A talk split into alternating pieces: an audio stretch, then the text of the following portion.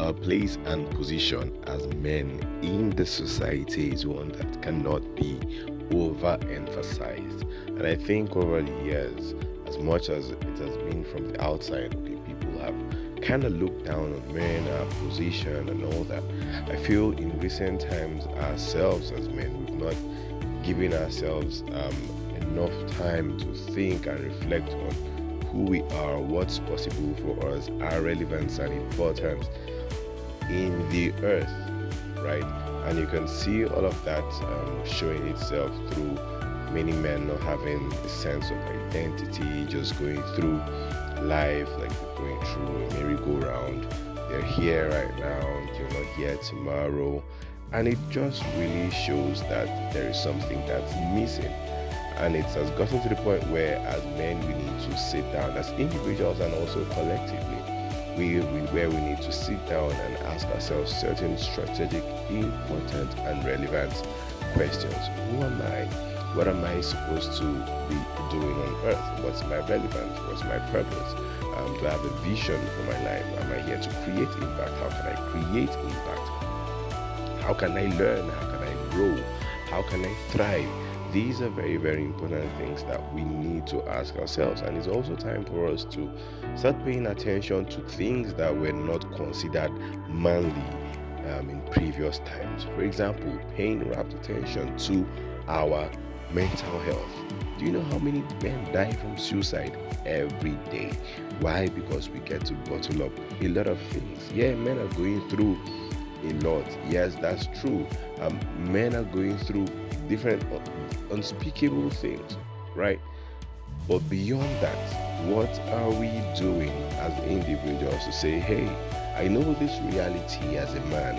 I know that I have, I stand the chance of um, losing my life 10 to 15 years before my wife does. I know that the whole pressure of family is probably going to be on my shoulders. What are we doing to create situations where um, there is a buffer. Men run away from things that have to do with mental health.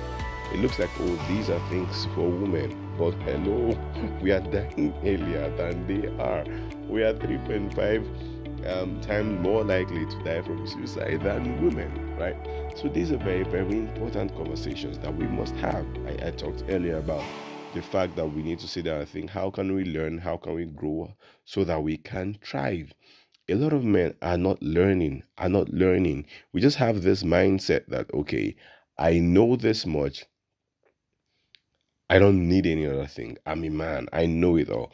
And you'll see that play out in the way we run our businesses. We're not we're deciding not to grow. We're deciding not to learn how we run our families.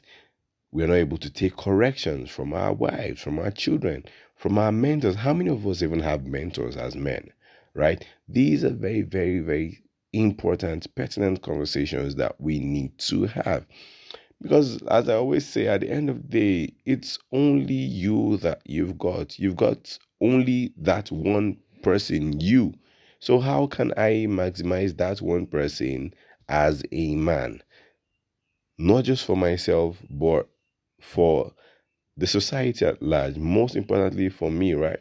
But then for the family, for the society, how can I create impact? How can I um, pro- make progress? How can I be profitable? How can I um, have influence? How can I lay some things down for the next generation? These are very, very important things that we need to think and talk about as men. As I always say, over the years, men have been talked to men have been talked at, but unfortunately, we've not sat down to talk with ourselves for the world to hear. It is important in this phase, in this time, in this generation, that as men, we take the bull by the horn. And I can say, Ojobo, I want you to be the best version of yourself so the sacrifice I'm going to make is I'm going to put myself in positions where I can learn, unlearn, grow so that I can thrive in the most important areas of my life. And if we're able to do that, if we're able to do that as men, then we can start making progress.